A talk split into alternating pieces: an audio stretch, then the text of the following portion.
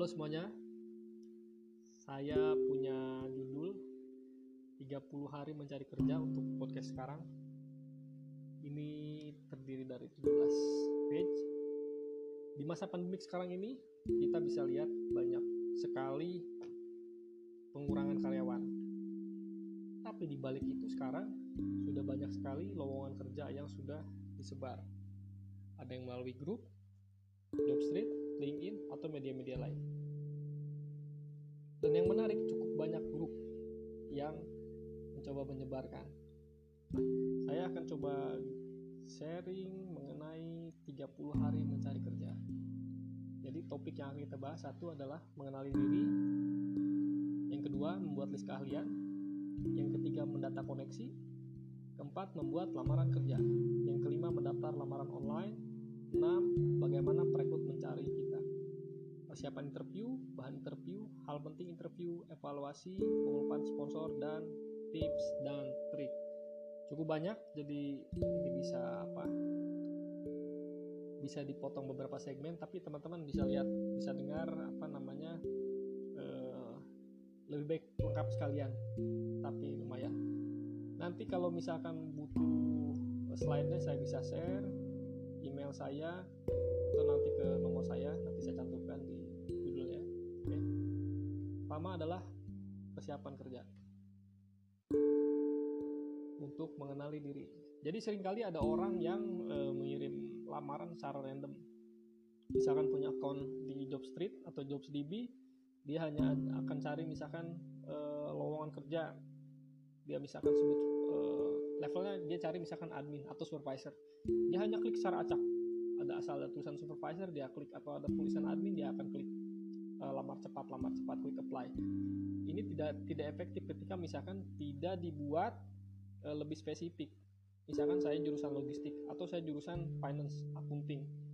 Jadi lebih di, diperkecil lagi satu itu. Yang kedua ketika kita bicara uh, misalkan jurusan finance finance-nya ini seperti apa? Atau jurusan logistik?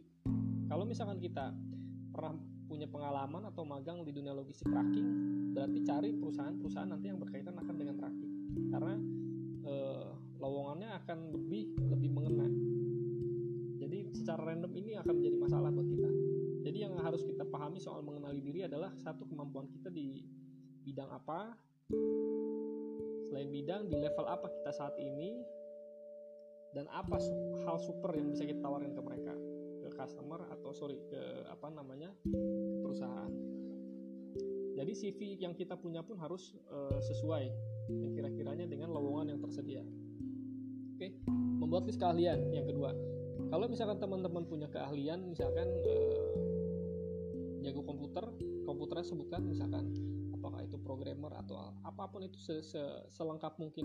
Misalkan bisa Excel, Excelnya dari 1 sampai 10, misalkan dia akan 8 atau 9 berarti penguasaan formulanya bagus. Atau powerpointnya bisa disebut angkanya 10 berarti jago di presentasi. Atau misalkan wording bahasa Inggris dalam pesuratan bagus. Itu harus dicantumkan di dalam di dalam apa namanya di dalam CV sehingga bisa menarik dan e, bisa digambarkan sejago apa diri kita. Yang ketiga adalah membuat daftar koneksi. Kalau misalkan kita random di apa kalau kita sering random untuk melamar lowongan kerja sering kali tidak tertata, tidak terkontrol dan tidak tahu mana yang eh, kira-kira sesuai, mana yang tidak dan tidak tahu mana yang kemarin sebetulnya sudah di-apply. Atau kadang dapat panggilan tapi ternyata bidangnya beda dan kita ragu untuk datang atau tidak. Atau bahkan bentrok, satunya perusahaan bagus tapi bukan bidang kita, satu lagi perusahaan biasa saja tapi memang benar bidang kita. Jangan sampai kita salah. Kalau kita bicara daftar buat koneksi yang bahas ini adalah teman-teman punya Instagram, punya Facebook, punya LinkedIn, punya WhatsApp group, manfaatkan. Dalam artian akan memberikan informasi yang eh, yang lebih lebih detail di satu perusahaan. Misalkan kita tanyakan di grup atau ditanyakan ke siapa pun itu yang punya eh, apa namanya, yang kira-kira punya lowongan kerja. Ataupun kita sudah punya lowongan kerja dan kita cari siapa yang pernah kerja di sana untuk menggali dari koneksi kita eh, lowongan yang tersedia sehingga kita bisa tahu kira-kira gajinya berapa pasaran atau misalkan bidang pekerjaannya apa jadi saat interview kita sudah siap apa yang harus disiapkan Yang ketiga membuat lamaran kerja. Lamaran kerja ini tidak perlu selengkap-lengkapnya. Dalam artian lampirannya harus segala ada. Ada yang lampirkan kartu keluarga, ada lampiran KTP, ijazah dan lain-lain. Itu sebetulnya belum perlu ketika nanti kecuali perusahaan sudah meminta dari awal. Jadi untuk umum biasanya kita hanya sediakan bagi saya cukup sediakan dua, dua hal. Yang pertama adalah surat lamaran dan biasanya sekarang ini sudah bentuknya eh, ketik melalui apa namanya Microsoft Word atau apa pun bentuknya gambar. Yang kedua adalah lamarannya sendiri berisi CV. Ya, yang pertama lamaran, surat lamaran saya saya bla bla bla bla bla tanda tangan. Yang kedua adalah CV. Dalam CV ini harus lengkap, biodata, nama, alamat, nomor handphone yang jelas aktif dan bisa dihubungi. Hanya cukup satu nomor, tidak usah dua atau tiga. Tiga, empat nomor dicantumkan di sana. Yang kedua, penjelasan profil kepribadian. Misalkan kita punya keahlian apa sih? Ya, status pernikahan terkadang diperlukan. Ada juga yang mencari sudah menikah, karena biasanya mungkin eh, status menikah biasanya orang lebih-lebih loyal. Yang ketiga, keahlian atau kemampuan jadi cantumkan keahlian kita komputer bahasa Inggris eh, jago desain apa segala rupa atau ada keahlian masak. Kalau perlu misalkan yang kelima pendidikan sekolah dasar hingga akhir. Ini menentukan eh, karir jejak pendidikan kita. Karena nanti bisa dinilai eh, apa namanya dalam artian pernah kuliah di mana bidangnya apa lanjutannya apa. Yang keenam riwayat pekerjaan detail dengan job deskripsi. Usahakan riwayat pekerjaan ini di tahunnya pas, eh, posisinya dijelaskan. Kalau perlu ada rank gaji boleh, tidak juga tidak masalah. Dan detail job deskripsi. Jadi kalau misalnya teman-teman pernah jadi programmer, jelaskan program apa yang pernah dibuat dalam perusahaan apa, dia buat eh, apa saja misalkan dan tanggung jawabnya apa saja, apa yang dikerjakan. Yang ketujuh hobi perlu. Hobi kalau misalkan ini sering kali dibaca digunakan untuk membaca karakter kita. Misalkan hobinya e, bersepeda. Bisa jadi orang ini dikatakan wah orang ini aktif. Kalau dia bisa menyempatkan waktu untuk bersepeda misalkan entah itu rutin entah tidak paling tidak punya punya apa namanya bisa mengatur waktu. Atau hobinya berenang. Berarti orang-orang seperti ini orang yang lebih spesifik bisa mengapa namanya bisa menjadikan jadwal yang delapan gaji di perusahaan sebelumnya. Jadi kalau misalkan posisinya sudah tahu di level supervisor, butuh gajinya misalkan hanya di angka 6 atau 8 juta, cantumkan. Di perusahaan baru misalkan ranknya 7 juta, berarti kita masih masuk. Yang sembilan alasan berarti bekerja. Ini opsional, boleh ada, boleh tidak. Karena bisa jadi kalau sering kali pindah, ya bisa sebutkan eh, kontrak habis, atau lebih baik misalkan proyeknya selesai. Kalau kita bilang kontrak habis sampai tiga kali pertanyaannya adalah kenapa pekerjaan kita tidak diperpanjang? Kontrak kita kenapa tidak diperpanjang atau bahkan jadi permanen? Itu akan jadi pertanyaan berarti ada evaluasi dalam diri kita. Yang 10 sertifikat. Boleh ada. Listnya saja. Sertifikatnya bisa belakangan untuk untuk dilampirkan. Yang 11 prestasi. Hal-hal penting. Misalkan saya pernah melakukan eh, apa namanya eh, juara improvement sepanjang enam bulan misalkan. Jadi semester 1 dalam satu perusahaan saya mengalami seperti itu. Yang kedua misalkan ada achievement eh, efisiensi cost cost saving. Bisa menghemat overtime misalkan hampir 500 juta dalam waktu misalkan satu tahun. Itu bisa disebutkan. Atau meningkatkan produktivitas apa pun itulah itu cara membuat CV-nya hanya cukup dua bagian lamarannya dan CV-nya sebetulnya itu dua saja sudah cukup sementara. Oke ini ciri-ciri CV lengkap. CV yang lengkap biasanya tidak hanya satu lembar. Dan tidak berisi informasi yang cukup banyak kalau satu lembar. Rata-rata 3 atau sampai 5 lembar jadi karena job deskripsi ini sangat penting untuk perusahaan baru. Ketika kita sebutkan job deskripsinya ini di perusahaan yang sekarang ini kira-kira membutuhkan nggak job deskripsi ini? Lebih mudah pengenalan dengan diri kita. Jadi kita sebagai pelamar sudah bisa diketahui, oh skillnya kira-kira bisa nanganin ini. Saya butuh speknya seperti ini dan dari CV-nya sudah sudah memenuhi. Oke. Sering kali ada kesalahan ketika membuat uh, eh, CV satu kesalahan ada satu lembar yang kedua warnanya gelap. Bayangkan kalau misalkan uh, warna-warni dan warnanya warna gelap dan kita kirimkan melalui ke, ke, ke HR, ke HRD, ke recruiter berwarna.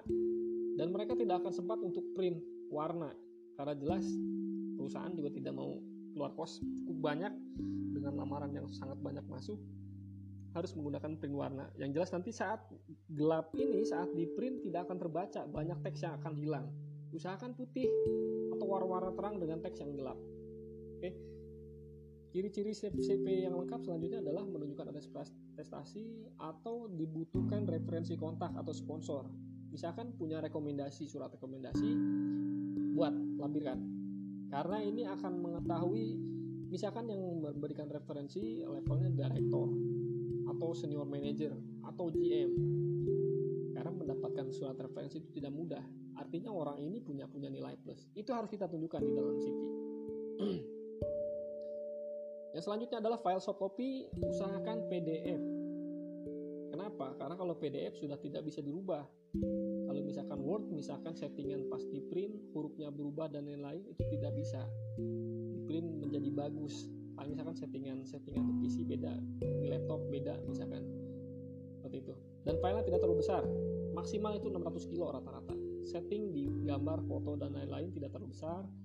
Jadi saat di kita forward ke mana pun menggunakan WhatsApp menggunakan email mudah cepat di download dan di print pun masih masih masih lebih mudah Oke, lampiran yang dibawa saat interview. Satu sertifikat training, kedua sertifikat penghargaan, yang ketiga data pribadi, KTP, kartu keluarga, surat perklaring dan lain-lain, surat rekomendasi masukan, dan dokumen kesehatan bila diminta. Terkadang orang sibuk mencari SKCK. Selama saya menginterview, saya lihat surat SKCK, tidak kita tidak bisa bedakan orang ini berkelakuan baik atau tidak hanya dengan melihat SKCK. Yang jelas mungkin tidak pernah kriminal selanjutnya adalah uh, ini sebetulnya banyak contoh tapi nanti bisa dilihat di bisa dilihat di linkin saya. Cari Krisna Krisna Anwar. Posisi terakhir ada di DHL mendaftar online. Ya oke okay, yang selanjutnya yang kita bahas adalah mendaftar online. Ada Jobstreet ada LinkedIn ada JobsDB di LinkedIn ini ada uh, satu menu. Di sana cari jobs ya di situ sesuai sudah sesuai dengan kecocokan profil kita. Misalkan orang warehousing lowongan-lowongannya tidak akan jauh dari warehousing. Di job street bisa disetting. Industrinya apa di levelnya apa bidangnya apa spesifiknya apa. Misalkan transportasi atau warehousing atau supply chain itu bisa dimasukkan di sana. Sehingga nanti saat melamar kerja sudah sudah detail yang kita masukkan sesuai dengan apa yang dipanggil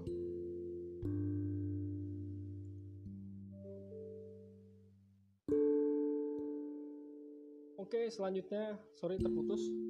Telepon masuk. Jadi kita bicara job street tadi sudah disampaikan sedetail mungkin dalam artian kita sudah tentukan spesifikasi kita, bidang kita, dan kira-kira perusahaan apa yang akan menaruh lamaran di bidang yang kita tuju.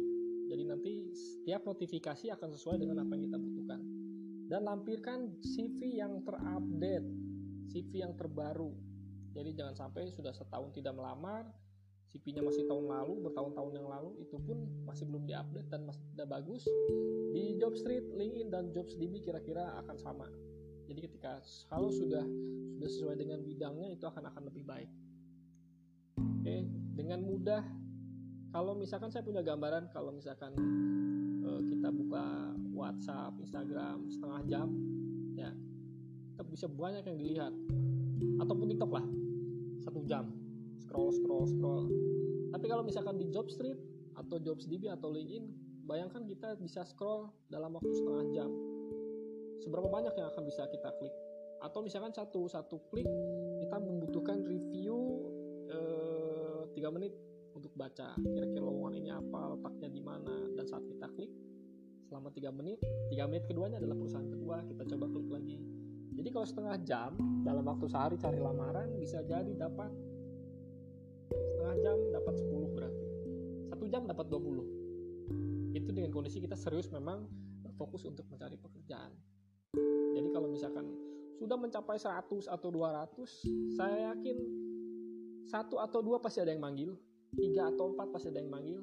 Bayangkan hanya satu persennya saja sudah berapa dari 101 berarti kan?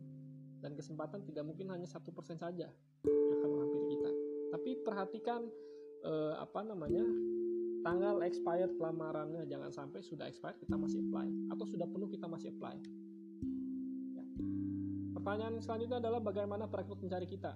Perekrut akan mencari kita dilihat dari bidang yang kita geluti levelnya sertifikasi bila pekerjaan ini khusus di LinkedIn, Jobstreet, JobsDB kalau misalkan kita sudah upload klik lowongan. Kalau misalkan di di handphone yang selanjutnya bila ada link relasi atau komen posting di lowongan kerja di LinkedIn suka ada saya membutuhkan uh, di uh, pencari kerja job seeker. Dibutuhkan A B C D F G misalkan posisinya yang berminat silahkan komen atau simpan nomor telepon. Itu bisa dikontak juga. Yang selanjutnya rekomendasi dari orang lain mengenal kita. Kadang ada panggilan tapi kita tidak pernah melamar. Ada panggilan tapi kita tidak pernah melamar. Bisa jadi ada orang yang merekomendasikan kita.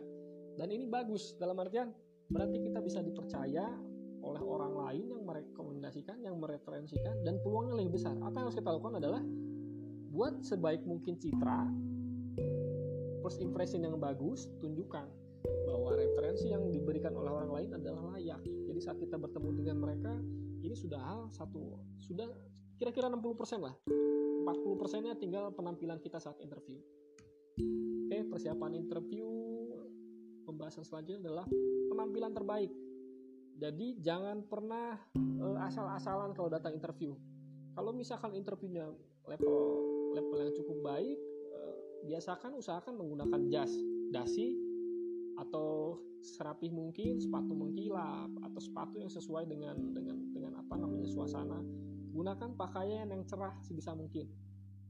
Jangan lamar kerja bajunya hitam celananya hitam sepatunya putih misalkan atau semuanya hitam kacamata hitam jelas bukan mau melamar kan? Jadi kondisikan misalkan baju putih bergaris atau baju biru sedikit motif motif-motif uh, garis misalkan atau baju yang berwarna terang krem ya. Jangan pernah gunakan baju merah baju yang sangat mencolok lah. Kuning hijau lamar. Nah, akhirnya nih orang sudah dibaca ada masalah kayaknya.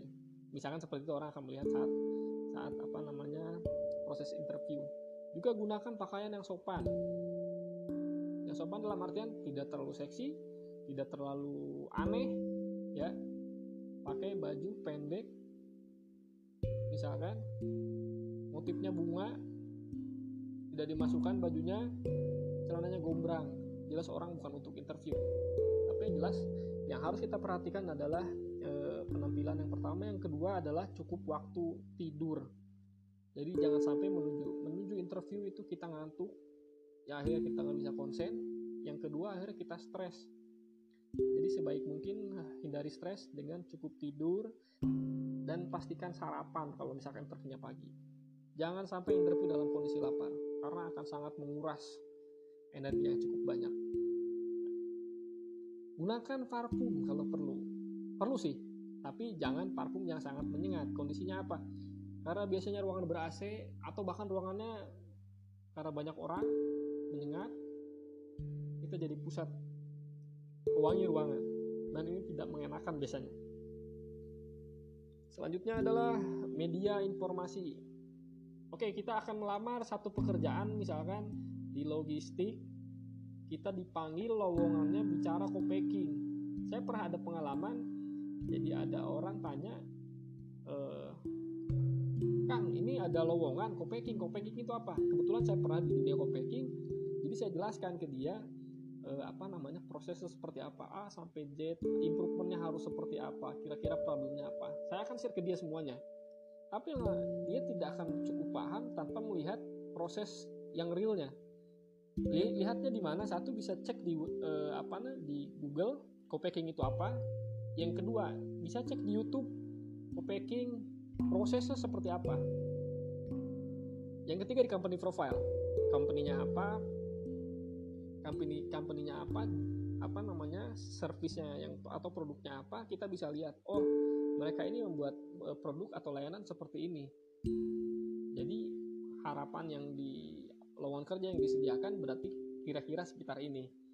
Untuk mencari referensi lain bisa gunakan LinkedIn atau cari di Wikipedia apa sih co-packing asal mulanya co-packing sejarahnya itu bisa dicari tahu jadi nanti kita bisa bisa cukup menjabarkan mendetailkan berikut dasarnya seperti apa, konsepnya seperti apa, dan improvement apa yang kira-kira bisa ditawarkan. Karena kemungkinan besar kita akan diberikan studi kasus dan kita harus menjelaskan. Oke, uh, LinkedIn kenapa di LinkedIn biasanya ada orang-orang yang terkoneksi di perusahaan itu dan kita coba lihat, misalkan orang masuk perusahaan misalkan craft atau apalah ya. Jadi di, di perusahaan itu apakah sudah ada orang yang sudah bekerja di sana atau mungkin bahkan ada yang kita kenal bisa kita tanya atau kita cari profilnya. Apakah ada orang yang bekerja di bidang itu? Biasa mencantumkan uh, experience-nya seperti apa. Jadi kira-kira pengenalan cari informasinya seperti itu setelah setelah punya semuanya dirangkum dan pelajari dan gunakan mindset kita oh berarti kalau saya sebagai orang co-packing ya pengemasan pengumpulan dari supplier dan lain-lain, kita bisa tahu seperti apa. Apa yang harus kita lakukan, ide seperti apa, kendala apa yang kita hadapi. Itu nanti akan kita harus coba jelaskan. Meskipun kita tidak pernah atau belum pernah mengalami itu. Tapi karena bidang kita pernah di logistik atau bidang kita logistik, secara operation mungkin paham. Menanganinya paham. Tapi konsepnya saja atau namanya saja yang belum familiar dengan kita. Karena biasanya perusahaan menggunakan nama-nama yang berbeda. Ada misalkan satu perusahaan logistik misalkan di gudang ada orang istilahnya menggunakan picking. Berbeda dengan lainnya menggunakan kitting reparationnya dengan proses yang sama dengan istilah yang berbeda. Kadang kita ditanyakan disuruh dijelaskan tapi kita tahu tapi mereka menanyakan dengan istilah lain. Yang akhirnya kita tidak bisa jawab kira-kira seperti itulah. Selanjutnya hal penting yang diinterview saat penting hal sorry sorry hal penting saat interview adalah satu tepat waktu datang sebelum jadwal terlambat karena terlambat sama dengan potensi gagal. Yang kedua siap penampilan. Senyaman dan baik senyaman mungkin dan baik. Yang ketiga dokumen dan alat tulis tidak boleh terlewat. Jangan sampai tidak bawa pulpen sama sekali tidak bawa kertas atau apa pun sama sekali karena bisa jadi saat hari itu ada proses interview lanjutan seperti psikotes. Yang keempat, perkenalkan diri secara lengkap seperti tertera di CV. Jadi di saat Anda diberikan kesempatan untuk interview, eh sorry, jelaskan perkenalan diri, ya, jelaskan secara detail nama saya, keluarga saya, eh, pekerjaan saya sebelumnya, hobi, eh, keahlian saya, sampaikan semuanya sampai akhirnya mereka bilang sudah cukup, sudah. Maka proses selanjutnya adalah proses mengenai eh, apa yang mereka tanyakan. Yang kelima fokus dan fresh. Ya, tadi saya sudah sampaikan fokus dan fresh, jadi butuh istirahat yang cukup. Jadi pas datang tuh tidak pucat, tidak kelihatan bingung, tidak kelihatan stres. Yang keenam, selesaikan psikotes sebaik mungkin. Psikotes ini menyangkan waktu, menyita waktu, tapi usahakan kita psikotes e, sebisa mungkin. Ya. Yang ketujuh, tunjukkan antusiasme. Jadilah diri yang terbaik. Kadang ada ka, e, kandidat yang datang lesu. Entah dia memang bawaannya seperti itu tapi sebaik mungkin kita bisa tunjukkan bahwa kita adalah orang yang menarik. Dan kita siap kita sangat ingin pekerjaan itu dan kita saat sangat menginginkan diterima di perusahaan ini. Ya itu yang ketujuh bicara soal antusiasme. Yang kedelapan sopan dan tertib. Jadi teman-teman kalau misalkan ada interview usahakan datang tidak langsung duduk berdiri dulu mereka akan sampaikan silakan duduk. Atau misalkan tidak ditawarkan terlalu lama berdiri coba tanyakan boleh saya duduk? Dan duduknya di mana nanti mungkin mereka akan akan tunjukkan. Karena ini lebih menunjukkan sopan dan tertib. Ya, yang, yang kelima jawaban pertanyaan tidak melebar. Jangan misalkan kita ditanya e, mengenai aturan perusahaan. Pahami soal pertanyaannya saja apa ketika kita menjelaskan jawabannya tidak nyambung ke A ke B ke C ke D ditanya aturan perusahaan berbicara kasus. Bicara apalagi apalagi akhirnya tidak nyambung. Yang 10 tidak perlu menunjukkan mengenai kita mengenal siapa. Kalau misalkan kita direferensikan berarti orang tersebut sudah tahu. Tidak perlu misalkan oh saya titipannya direktur A atau Recruiter jelas tidak peduli kalau misalkan levelnya tinggi tapi ketika recruiter sudah tahu dibawa oleh siapa di direferensikan oleh siapa dia hanya butuh memastikan saja melalui interview. Yang sebelas hati-hati dengan pertanyaan rancu atau menjebak. Ada ada pertanyaan-pertanyaan yang sebetulnya e, bisa dijawab secara diplomatis. Misalkan sudah pindah sering kali pindah kerja. Bisa jadi jelaskan misalkan e, ada kebutuhan keluarga yang urgent atau saya perjanjian di awal memang kerja 2 tahun atau satu tahun dan dengan owner misalkan karena perusahaannya perusahaan keluarga saya punya target satu tahun dan ketika sudah improvement perusahaan sudah go live satu tahun saya akan berhenti. Atau misalkan eh, penugasan ke luar negeri. Tapi kita menolak misalkan. Bisa disampaikan? Dulu saya menolak dengan kondisi misalkan keluarga atau apa-apa. Tapi kalau sekarang saya bisa. Jadi artinya ketika empat kali lima kali pindah, semua alasan itu bisa bisa bisa dijawab dengan sediplomatis mungkin. Karena kita tidak mungkin sampaikan bahwa kita dipecat misalkan ya. Atau misalkan karena kita tidak suka dengan bos. Jangan pernah jawab seperti itu. Kalau bermasalah dengan bos di perusahaan sebelumnya bisa jadi bermasalah dengan perusahaan yang sama sekarang.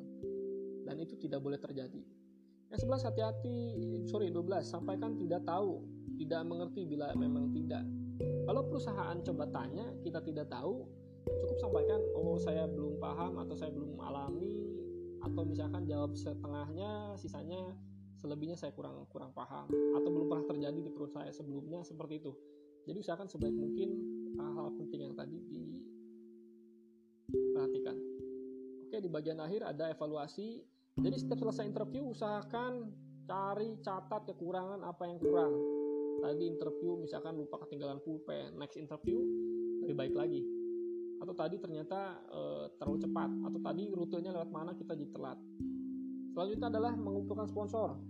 Sebisa mungkin saat interview satu perusahaan coba klik di LinkedIn, konek konek konek konek konek konek hubungkan hubungkan hubungkan.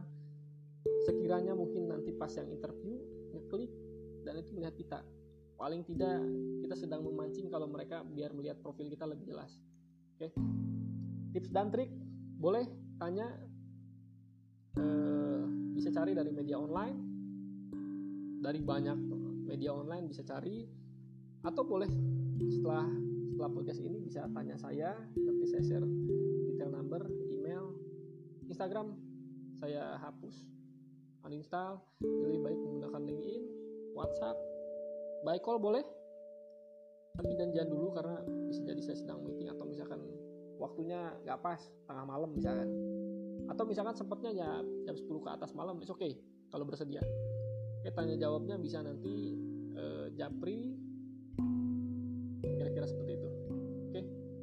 Untuk personal training silahkan ada seminar undangan fresh graduate. Saya siap hadir. Kalau waktunya cukup sesuai sesuai lokasinya misalkan e, karena saya posisinya sekarang di daerah Jababeka Cikarang jadi saya nggak bisa berangkat jauh-jauh ke Surabaya misalkan PP atau misalkan Bandung atau Jakarta masih terjangkau lah. Kira-kira seperti itu. Karena nanti kita berbicara jadwal. Oke sekian dari saya. Ada pertanyaan boleh ke nomor saya di 0823 1639 2386 link in saya Krisna Sukrisna Yanuar Email saya ksjanuar@gmail.com. Kilo Sierra Yankee Alpha Nano Ultra Alpha Romeo at gmail.com Blog saya ada sukrisnayanuar.blogspot.com Cuma jarang diupdate Tapi paling nggak ya lihat-lihat lah. Oke Terima kasih. Semoga berkesan, berkenan e, Bermanfaat ya. Tips dan trik Boleh konsultasi silahkan Terima kasih Selamat. Sampai jumpa. Assalamualaikum warahmatullahi wabarakatuh